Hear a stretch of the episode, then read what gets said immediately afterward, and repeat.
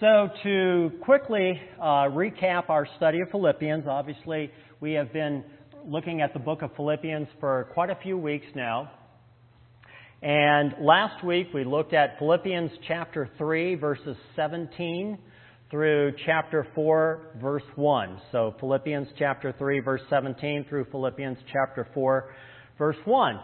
So, to quickly recap our study of Philippians from last week, we see that Paul invited the church of Philippi to imitate his example and not be deceived by other so called Christians who were living as enemies of the cross. And instead of having a mindset on earthly things, true Christians live with a conscious awareness that their citizenship is in heaven. Pastor Sean used the term the politics of heaven last week. A little bit different there, a little bit different way of saying it, but citizenship in heaven.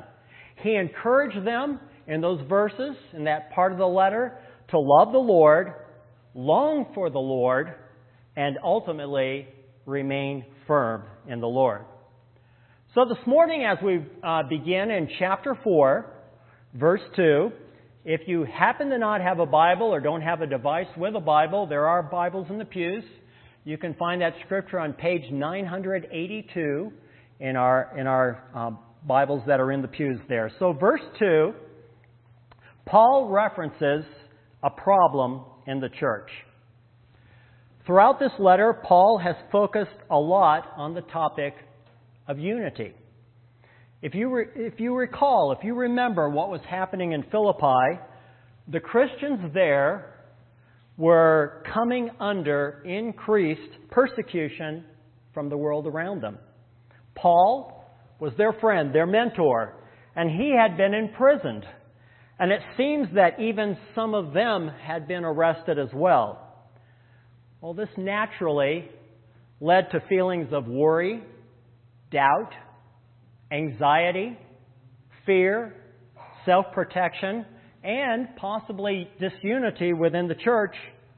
And Paul repeatedly reminded them that they are all in this together. They are a family. They are a body. They are a unified whole. And they need to go forward together as one, serving one another looking out for one another, and encouraging one another in Christ.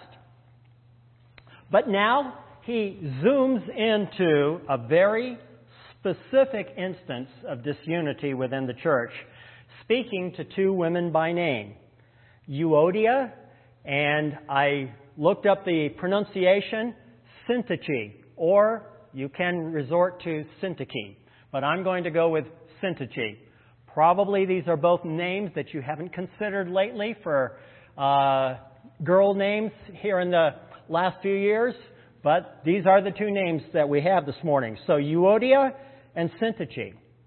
These two ladies had labored side by side with Paul in his ministry, yet sadly, he has heard that they'd had a falling out.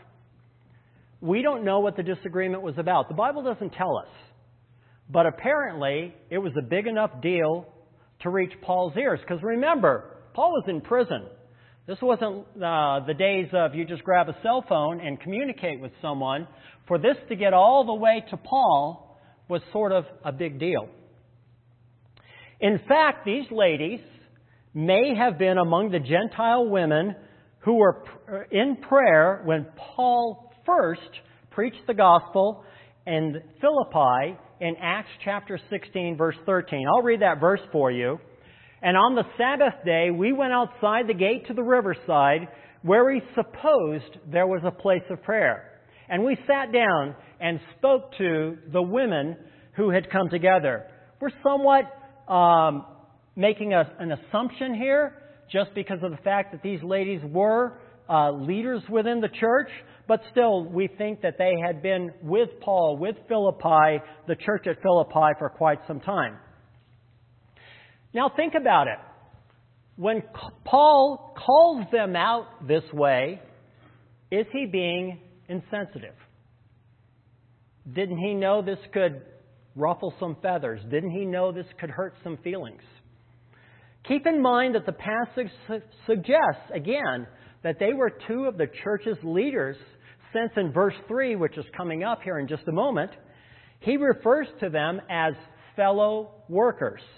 They were active members of the congregation, perhaps deaconesses in the church of Philippi, and not people you would expect to cause an issue. Notice that the word used in the ESV, it's probably not a word we use every day commonly, but the word entreat is used. The word entreat means to urge or to appeal or to ask someone earnestly to do something. I believe Paul's love and tender heart for them is evident by the way in which he addresses this issue.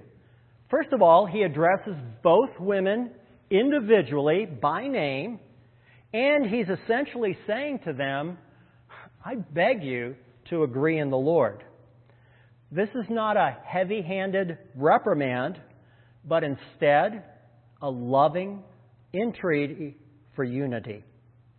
I think that Paul's words would have been received by them as very gracious and gentle but also very direct.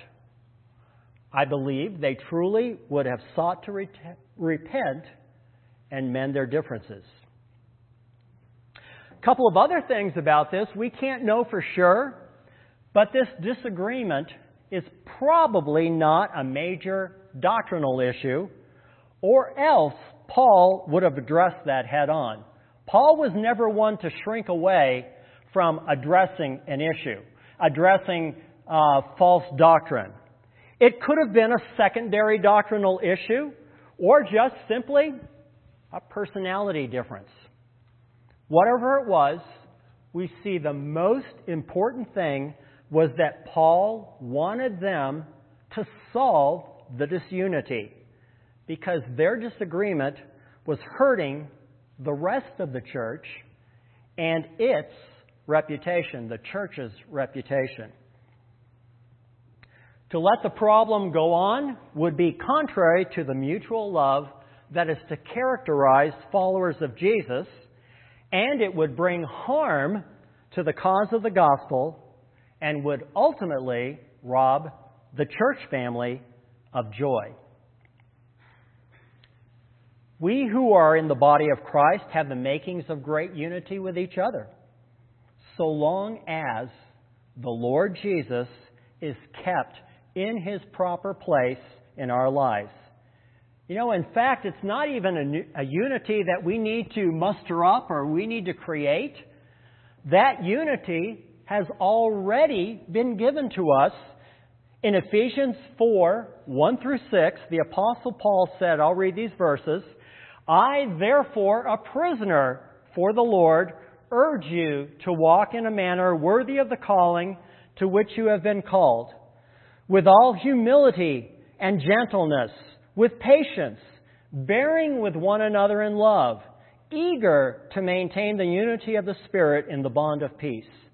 There is one body and one Spirit, just as you were called to the one hope that belongs to your call one Lord, one faith, one baptism one God and Father of all, who is over all and through all and in all. If we love Jesus Christ with all our heart, and if we rejoice in the things that we have in common with Christ, and if we prioritize our common bond in Him, then we won't have to make ourselves united. We'll already be united. We might disagree on some secondary issues. We might not see eye to eye on every theological point or on how every passage of Scripture should be interpreted and applied. But these differences won't become a barrier to our relationship with each other if we keep Jesus Christ and the authority of His Word first.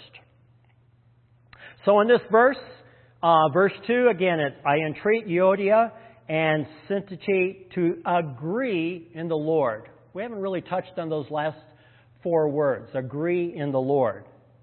How, how can we define what that means?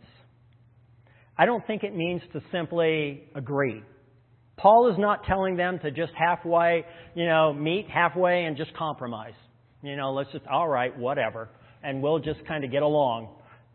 But I believe that it means that you value the things that you agree upon because of your shared connection to Christ more than you value the things that you disagree upon. Let me, let me say that one more time. I believe it means that you value the things that you agree upon because of your shared connection to Christ more than you value the things that you disagree upon. In other words, we should have harmony as Christians. I have a musical background. I obviously, maybe some of you don't like it, but I like to sing. Uh, I mean, you don't like listening to me, uh, is what I'm saying. Not that you don't like to sing. Um, but I, I love music, and I love hearing good music, and I love hearing the harmony. But I could walk over to the piano right now, and I could just beat on that piano and just just like a you know a six month old would or something like that. Not that I'm putting down six month olds, but um, and there'd be no harmony. There'd be no melody. There would be nothing. It would be just a. It's called in music a cacophony. You know, it, it would be dissonant. And we as Christians aren't to interact like that.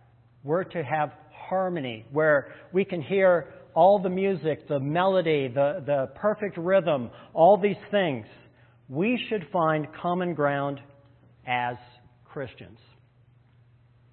This is identical to what Paul had said previously in chapter 2, verse 2, when he wrote, Complete my joy by being of the same mind.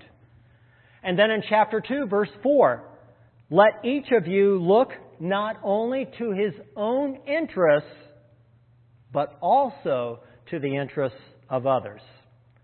This was a calling to unity of purpose, a unified mind of humility, service, forbearance, love, and patience toward others. This was a plea from Paul to be like Christ, to think, to act, to relate to others more like him, like Christ. Even though these women were leaders in the church, even though they were active in their Christian service, and even though in verse 3, that we'll get to here in just a moment, it says that their names are in the book of life, they had closed God out of this part of their hearts.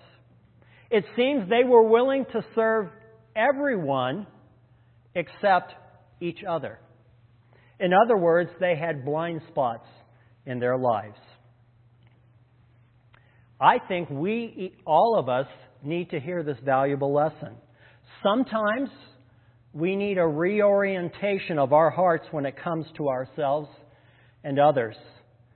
The way of thinking, acting, and feeling that we should be imitating was modeled for us and bought for us when the God when God the Son, Jesus Christ, was willing to do it himself through his perfect life and sacrificial death when he died for undeserving sinners like you and me.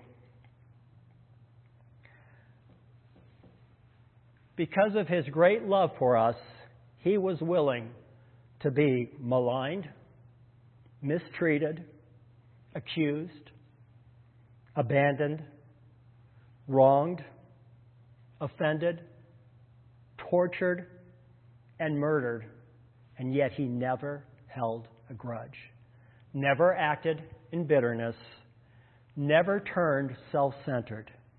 And he calls us to follow in his same footsteps in every area of our lives. Continuing in verse 3, Paul asks a true companion or true comrade to assist him in helping these women who have labored side by side in the gospel. The Greek word for companion pictures two oxen in a yoke pulling the same load.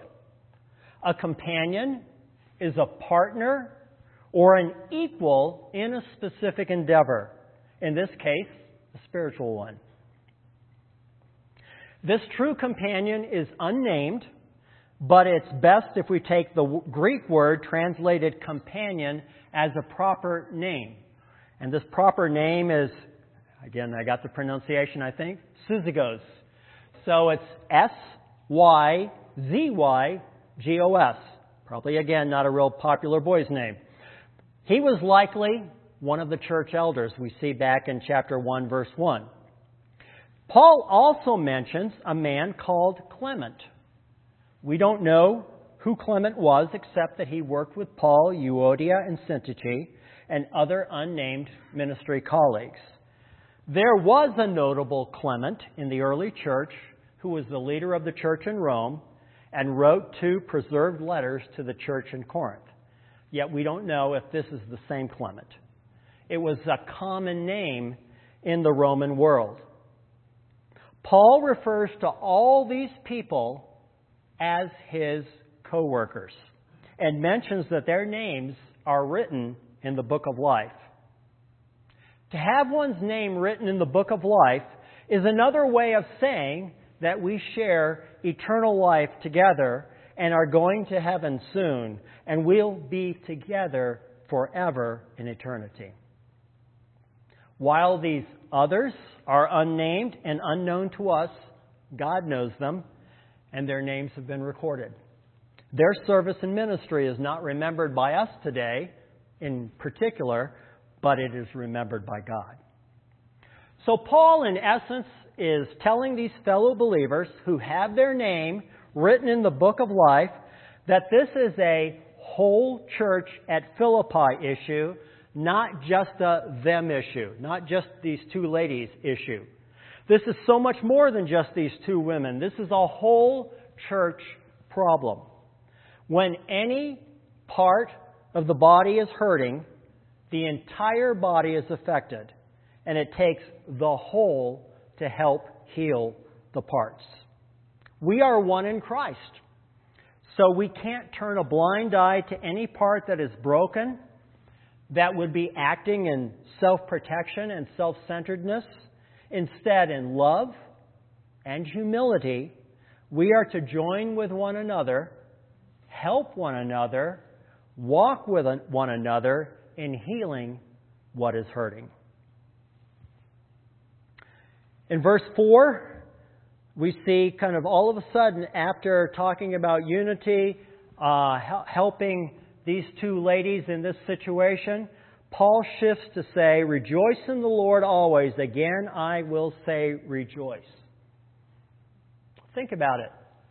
This advice comes from a man in chains, facing death, a man who has been stoned and beaten and hounded by the mob. So after begging them, after begging these people to be reconciled in verses 2 and 3, Paul now commands them to rejoice. In other words, we must be reconciled with each other, with others, in order to be in the right frame of mind to be able to rejoice and worship.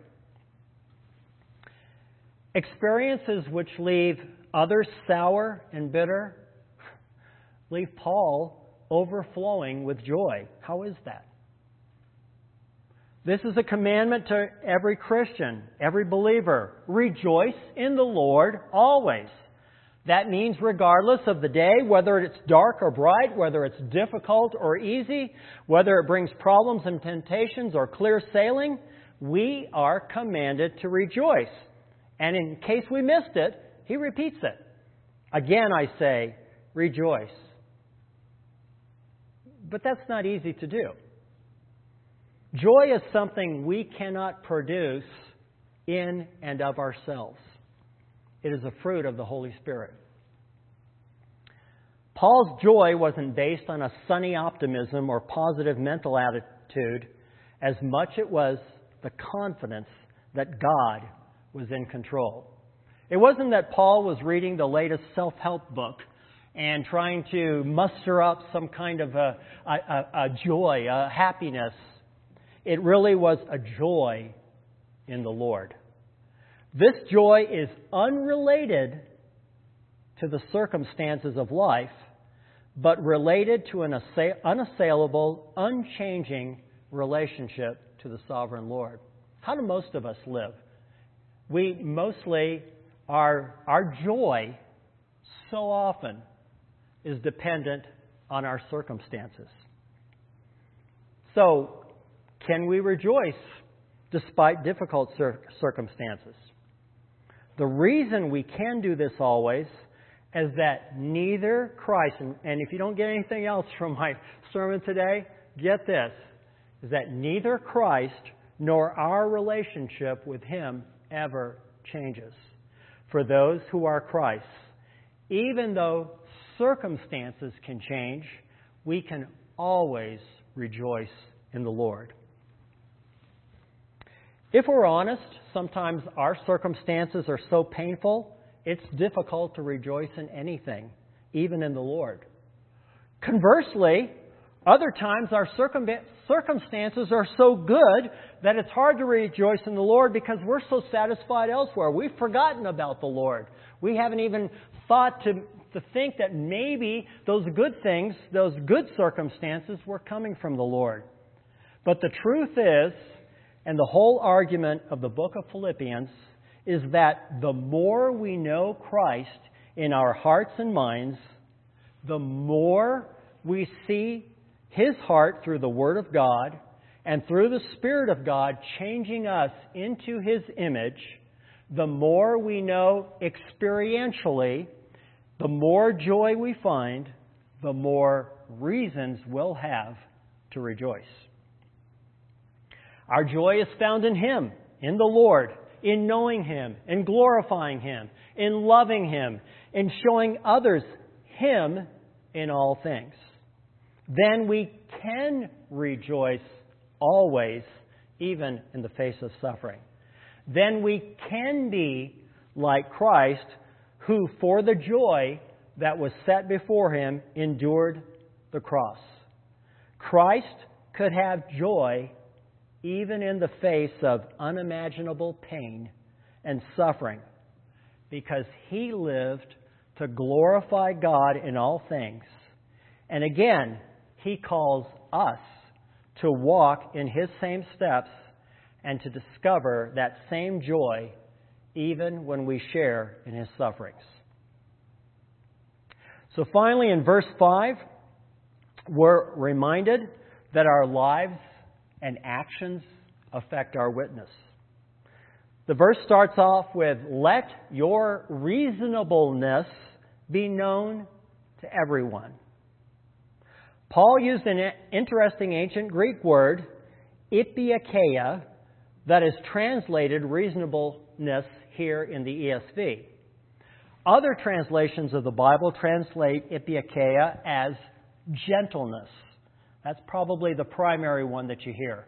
But you can also you will also hear in, in some translations patience, softness, the patient mind, modesty, forbearance, the forbearing spirit, or magnanimity. The disagreement the two women were having would not be a good testimony to other believers or non Christians. Our relationships can sometimes be challenging, but they must also be different from the world's way of living.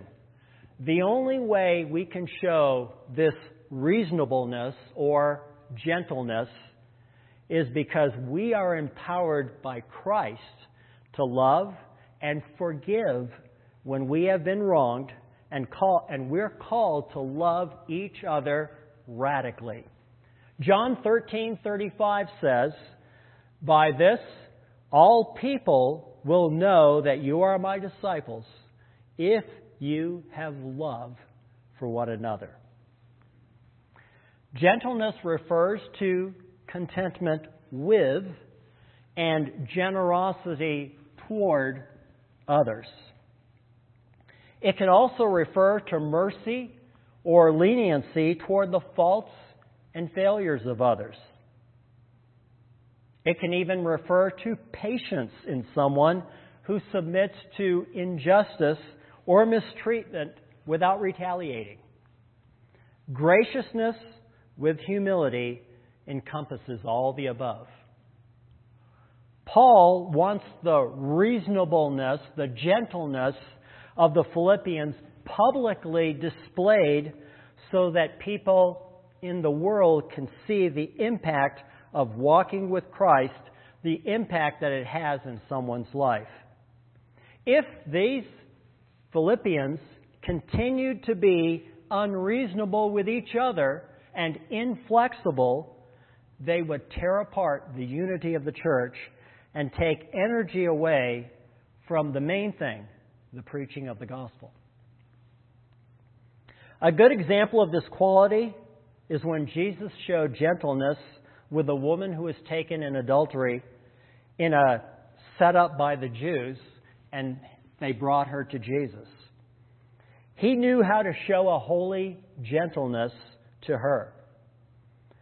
This word describes the heart of a person who will let the Lord fight his battles. He knows the truth. This person that has gentleness, reasonableness in their lives, the Christian that has that knows the truth of Romans 12:19 which says, "Vengeance is mine, I will repay," says the Lord. Reasonableness or gentleness describes a person who is really free to let go of all of his anxieties and all the things that cause him stress because he knows, he or she knows, that the Lord will take up their cause. Reasonableness or gentleness should be shown to all men, not just certain people, to all men. Ask us all a question Do others see our church as a community of people typified, characterized by loving and gentle patience toward one another. Instead of the world around us hearing that there are bitter disagreements within the church, infighting or self centeredness, the local church should be known to everyone as a place where that doesn't happen. The world is where those things take place, not here within this community, or at least they should not be happening. The church should be someplace different, made up of people who reflect the very heart of God as seen in the life of Jesus. To put it another way, when we have disagreements and disunity, when we hold on to our grudges, our testimony before a watching, unbelieving world is broken. We are showing them a disfigured picture of Christ. Or to put it positively, when we are growing in Christ like minds and hearts that lovingly, gently, and patiently grow with one another, we live out the gospel. We show the world who Christ is. We invite them into his very heart.